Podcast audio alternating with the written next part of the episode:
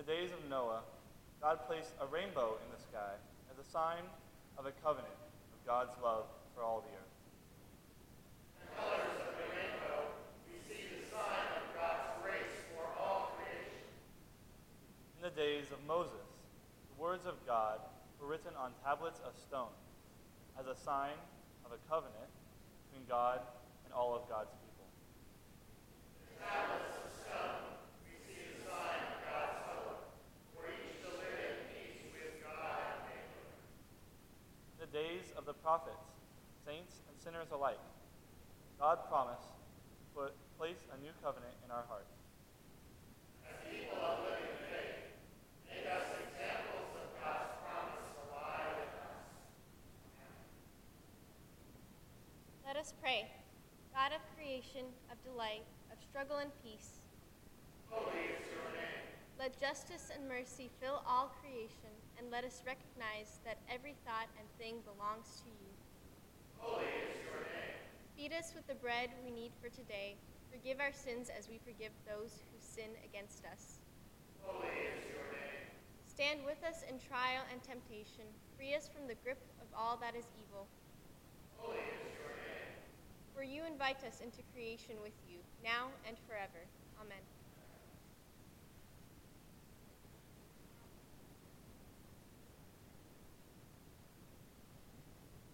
Today's reading is from the Gospel according to St. Mark, the second chapter. Jesus went out again besides the lake. The whole crowd gathered around him, and he taught them.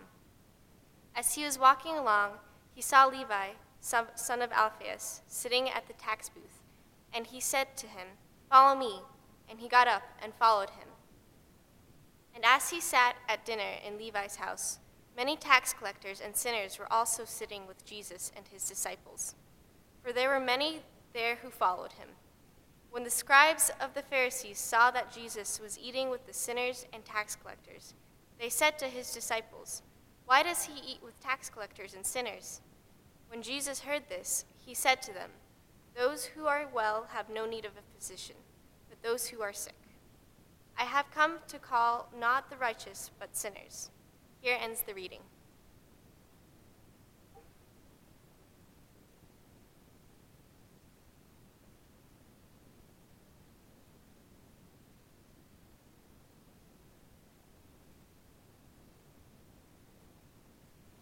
Hi everyone, I'm Amanda, I'm a junior, and I'm a pre-seminary student.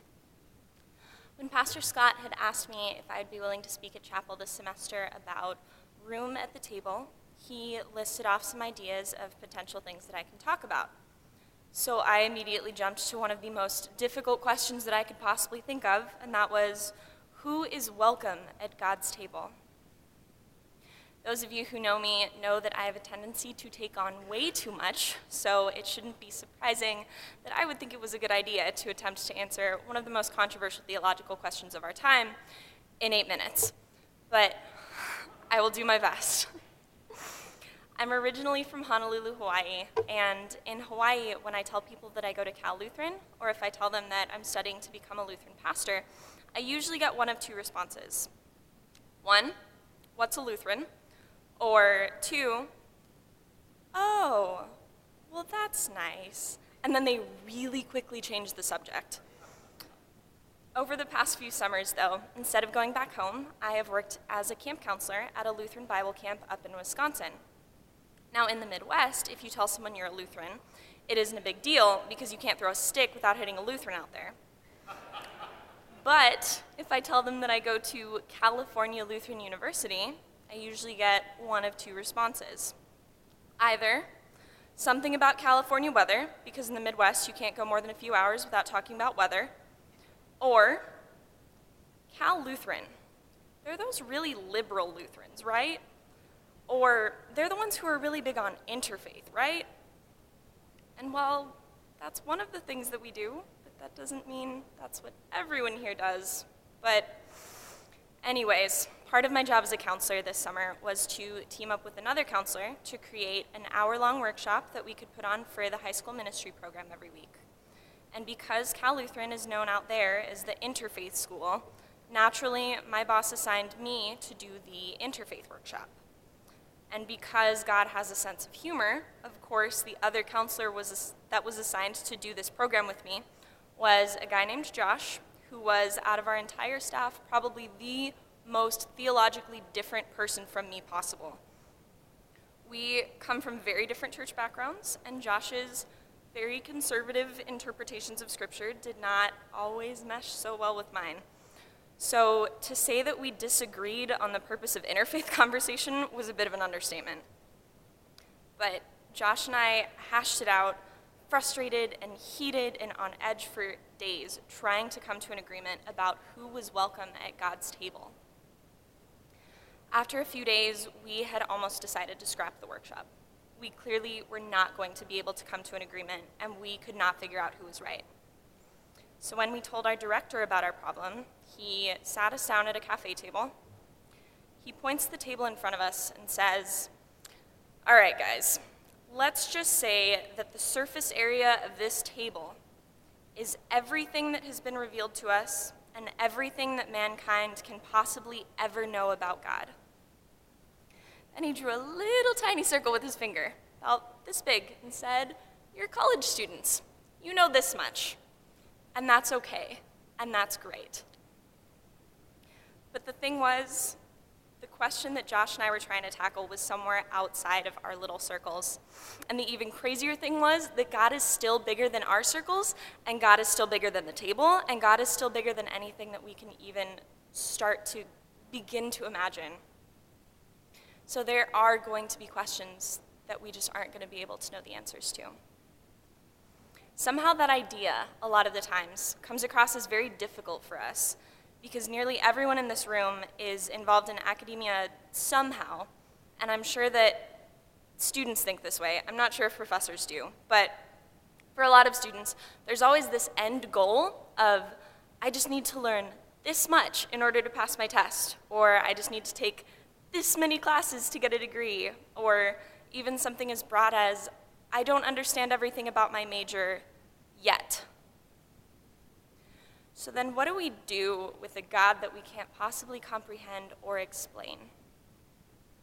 My sophomore year, I was having such a hard time with this question that one of my religion professors had to sit me down during office hours and teach me how to say, "I don't know," because I'm 19, and that's okay.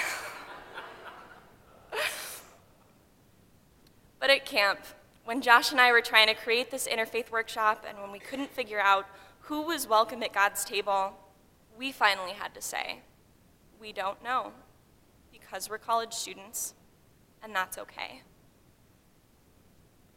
God is endless, and if humanity is only capable of knowing this much about God, and Josh and I know this much, then the answer to the question that we were trying to figure out was not within our little circles.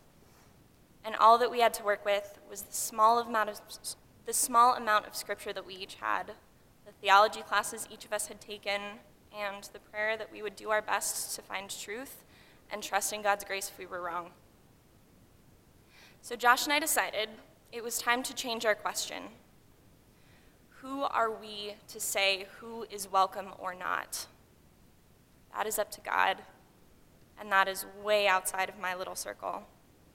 So instead of figuring out who is welcome at the table, let's start asking ourselves how God calls us as Christians, and for that matter, as all people of faith, to interact with everyone that we're at the table with, and everyone who comes seeking a place, regardless of if we know whether or not they're welcome.